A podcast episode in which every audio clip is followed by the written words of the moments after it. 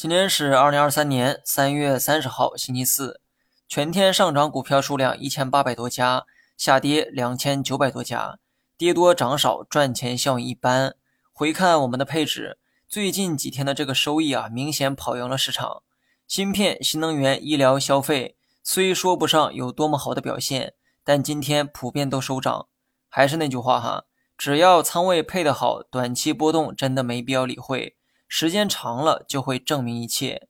先看上证指数，全天走了一个探底回升，回升的位置正好是三月中旬的低点，目前看有铸成双底的可能性。大盘短期调整仍在延续，但调整后的方向不妨乐观一点啊，去预期。海外银行流动性的问题呢正在得到改善，欧美股市也在走反弹。纵观二零二三全年。虽说不上牛市之年，但没有理由比去年还差。经历过银行危机之后，老美加息的这个步伐大概率会放缓。五月份很可能是最后一次加息。